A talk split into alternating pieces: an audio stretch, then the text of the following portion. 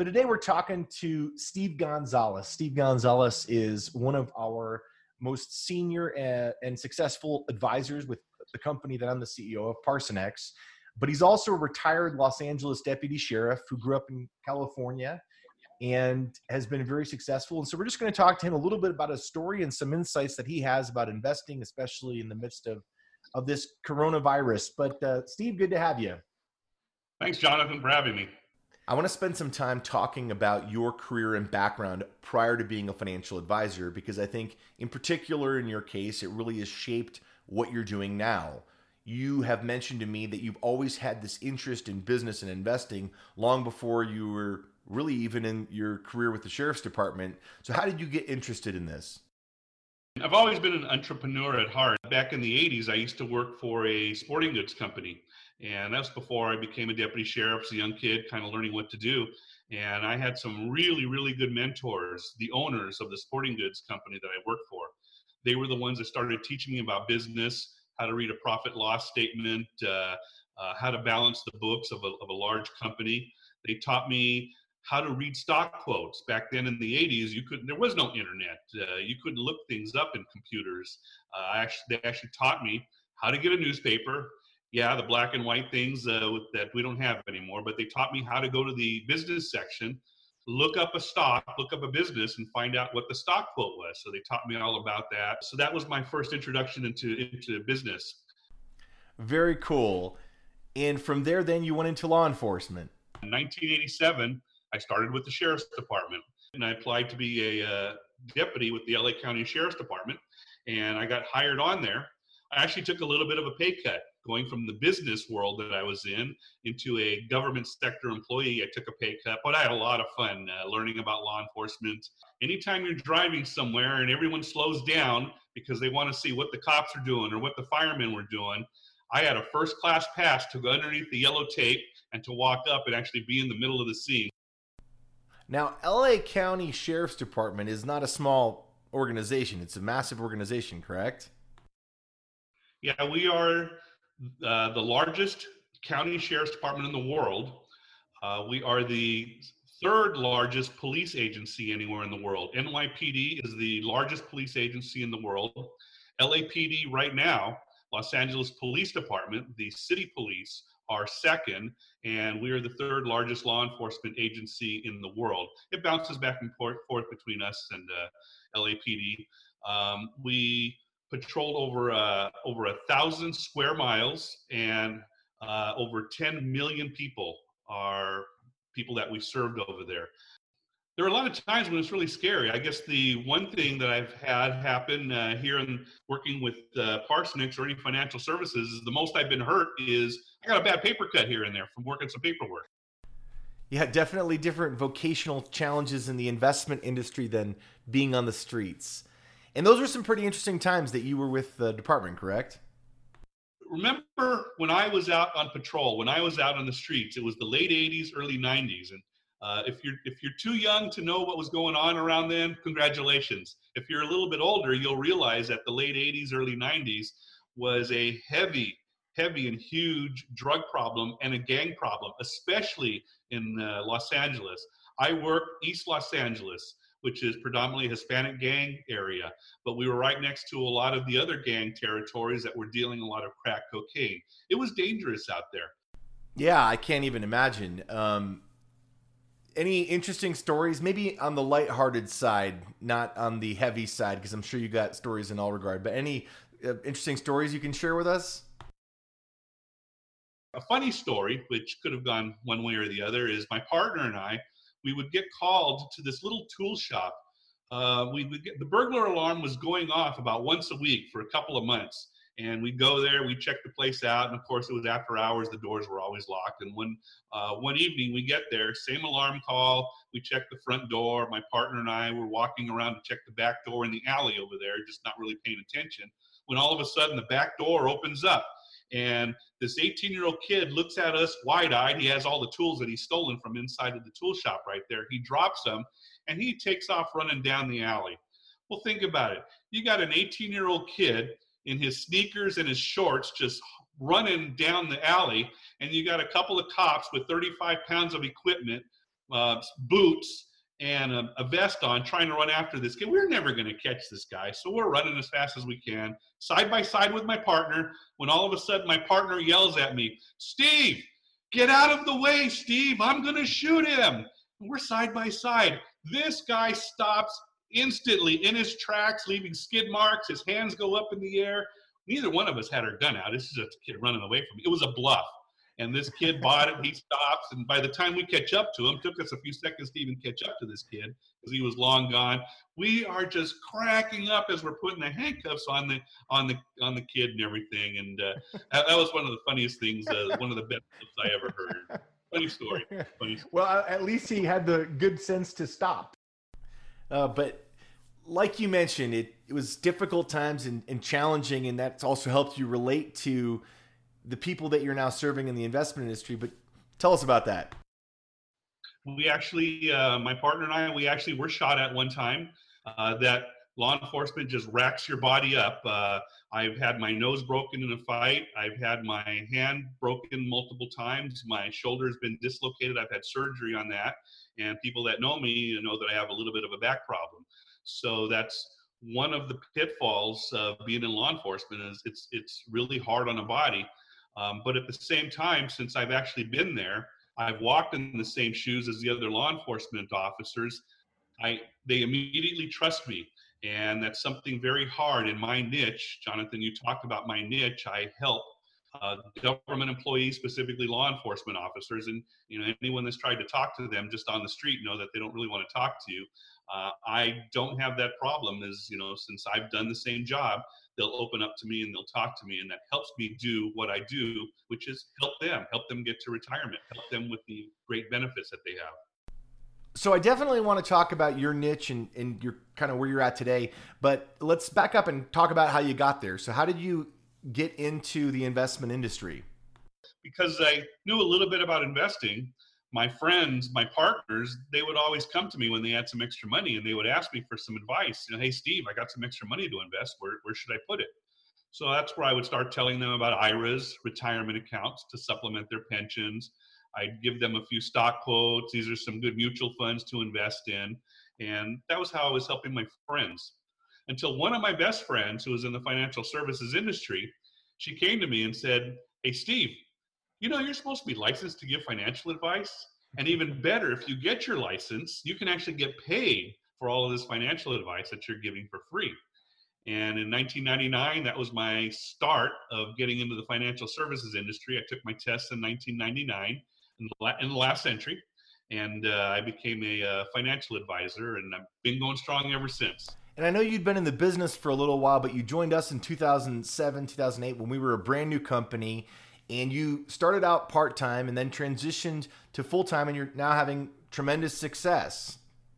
I was doing my job with the law enforcement the whole time, financial advisor stuff on the side until 2012. But finally, at that time, I hate to say it, but my deputy sheriff law enforcement job became a 40 hour week inconvenience because uh, uh, my financial stuff was starting to do a lot better than everything else I was doing. So I left law enforcement and uh, I don't want to say I do the financial services now full time because I don't work anywhere near as hard as I used to. But uh, this is what I do all the time now. Well, we're glad you're hanging out with us these days, Steve. But tell us about your niche. We've alluded to it a couple times, and it's very unique. And uh, I think you're providing tremendous value for folks. So tell us about your niche. My niche is law enforcement. I am very, very fortunate that I am one of the few people that has a 100% referral based business on a daily basis, people call me at least two or three times a day if someone I've never talked to before, they've gotten my name or my number somewhere and they need some help. Uh, because I am from law enforcement, I actually can walk up to any law enforcement facility. I still have a, I still have a badge. I carry a badge still. It says retired on it, but that gets me through a lot of law enforcement security at the front gate. I can walk in. I've I've used it quite often. And once I'm in there, they find out who I am, or sometimes they even know me, and then that's where the questions start. I'm very fortunate that when I walk in somewhere, these people are starving for this knowledge. They all have questions, but there are two problems with dealing with law enforcement. Number one is they're all type A personality, and they don't want to show anyone that they're weak or they don't know something. So they're afraid to ask questions. Number two, cops are some of the most cheapest people in the world. So that's why I have some of the some of the better investment products that don't cost a whole lot of money. So when I tell them, don't worry, don't worry that you don't know what to ask me. It's my job to ask you the appropriate questions and I will draw out the information that I need, and I'll teach you something along the way so you don't feel as ignorant and you'll have a, a better background. And I'll save you some money in the process because some of the investments I use, uh, I'm not a paid for service or a fee for service financial advisor. I simply get paid by the mutual fund companies if we do business. If you don't like me, you don't like the shirt I'm wearing, or if you want to go somewhere else, you're more than willing to do that and it doesn't cost you anything. What are some of the challenges that folks in government or law enforcement have when planning for retirement? Law enforcement and government entities in particular are something unique in the financial services world. We still have pensions. Way back 50 years ago, everybody had pensions. You would work for a company for 25, 30, 40 years, and then you'd finally retire. They'd give you a gold watch, and you would have a pension for the rest of your life. Now, you don't find pensions anywhere except in government. And there are not a lot of financial advisors that know how to deal with pensions, but not just the pensions. How do you supplement a pension with other retirement accounts that aren't going to compromise the pension, but it's going to give you a better lifestyle, a better standard of living when you finally do retire? Uh, quite honestly, I've even seen some financial advisors, they don't know what to do with a pension and they'll actually pull an officer's money out of the pension system thinking I could do better with this, and you can't. There's almost nothing, not even the best variable annuity is going to be a really good law enforcement pension. But I've had some financial advisors, I've seen some financial advisors that have pulled people out of the pension, rolled the money over, and now the poor law enforcement officer doesn't have anywhere near the benefits uh, uh, that he had before. And that is one of the things that really scares people in law enforcement. Forget the fact that they don't want to talk to anyone else, but when you're talking about their money, their livelihood, of how they're going to live for the rest of their life, they don't trust someone that hasn't actually gone through the system, retired from the department, and is actually talking about something that they've had a personal experience with. So that again, that helps me tremendously when I'm talking to people in law enforcement. I think that's a general apprehension people just naturally have against salespeople in general. They always feel like this salesperson is trying to sell me something that eh, whether they own it or not, and it's me versus them. So in, in some ways, probably it sounds like your success in the investment industry has come because you traveled the same path you did things the right way you you became financially independent yourself which is uh, you know amazing as an investor right business aside, you kind of have second second level of financial independence now. But um, you did all these things, and and then you're able to share with people not from telling them what to do, but showing them what you've done and and and, and guiding them from a position of strength. Is that? That is all completely accurate. And the one thing I think that helps me most to put people at ease is when I tell them, I don't do this business because I have to. I don't need to do it I don't need to close someone or take over their investment to put money uh, in my account, to put food on the table, to pay my to pay my electricity bills. I simply do this because I get a kick out of it.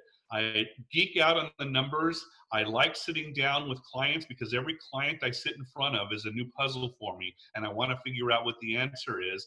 And I tell them, quite honestly, I do this even if I didn't get paid.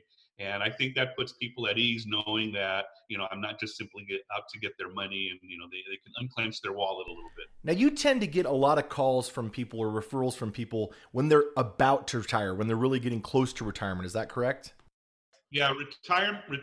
Yes, retirement is one of the scariest things for just about anybody.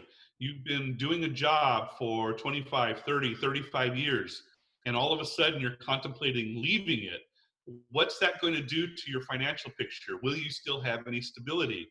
Uh, especially for the spouses. The spouses look at the other spouse and what do you mean you're going to lose your job? Are we going to be okay? Uh, you're not going to work anymore. So we have them come in for a pre-retirement meeting. We go over their full financial portfolio, take a look at what their pension's going to be, what is, what is their financial status now, what's it going to look like when they're retired, and basically what we do is we give them permission to retire and let them know everything's going to be okay. And that seems to take the monkey off of everyone's back. It, they seem to exhale a little bit and they're not no longer carrying that burden that I've given them permission to retire. But that leads to a second problem. They've never retired before and they don't know how to do it. They don't know how to answer all of the questions that they'll be asked versus me. I've retired once from the sheriff's department. I've gone through the county retirement system. I know how to implement a pension. I know how to access all of the retirement accounts to provide supplemental income while you're in retirement. I have the answers to something that they've never experienced before, and to them, that's that's invaluable uh, uh, information for them. And they they sit there taking notes, and again, they feel better after they've got the answers to all the questions that are running around in their heads. What is some of the value that you provide the clients that you and your team work with?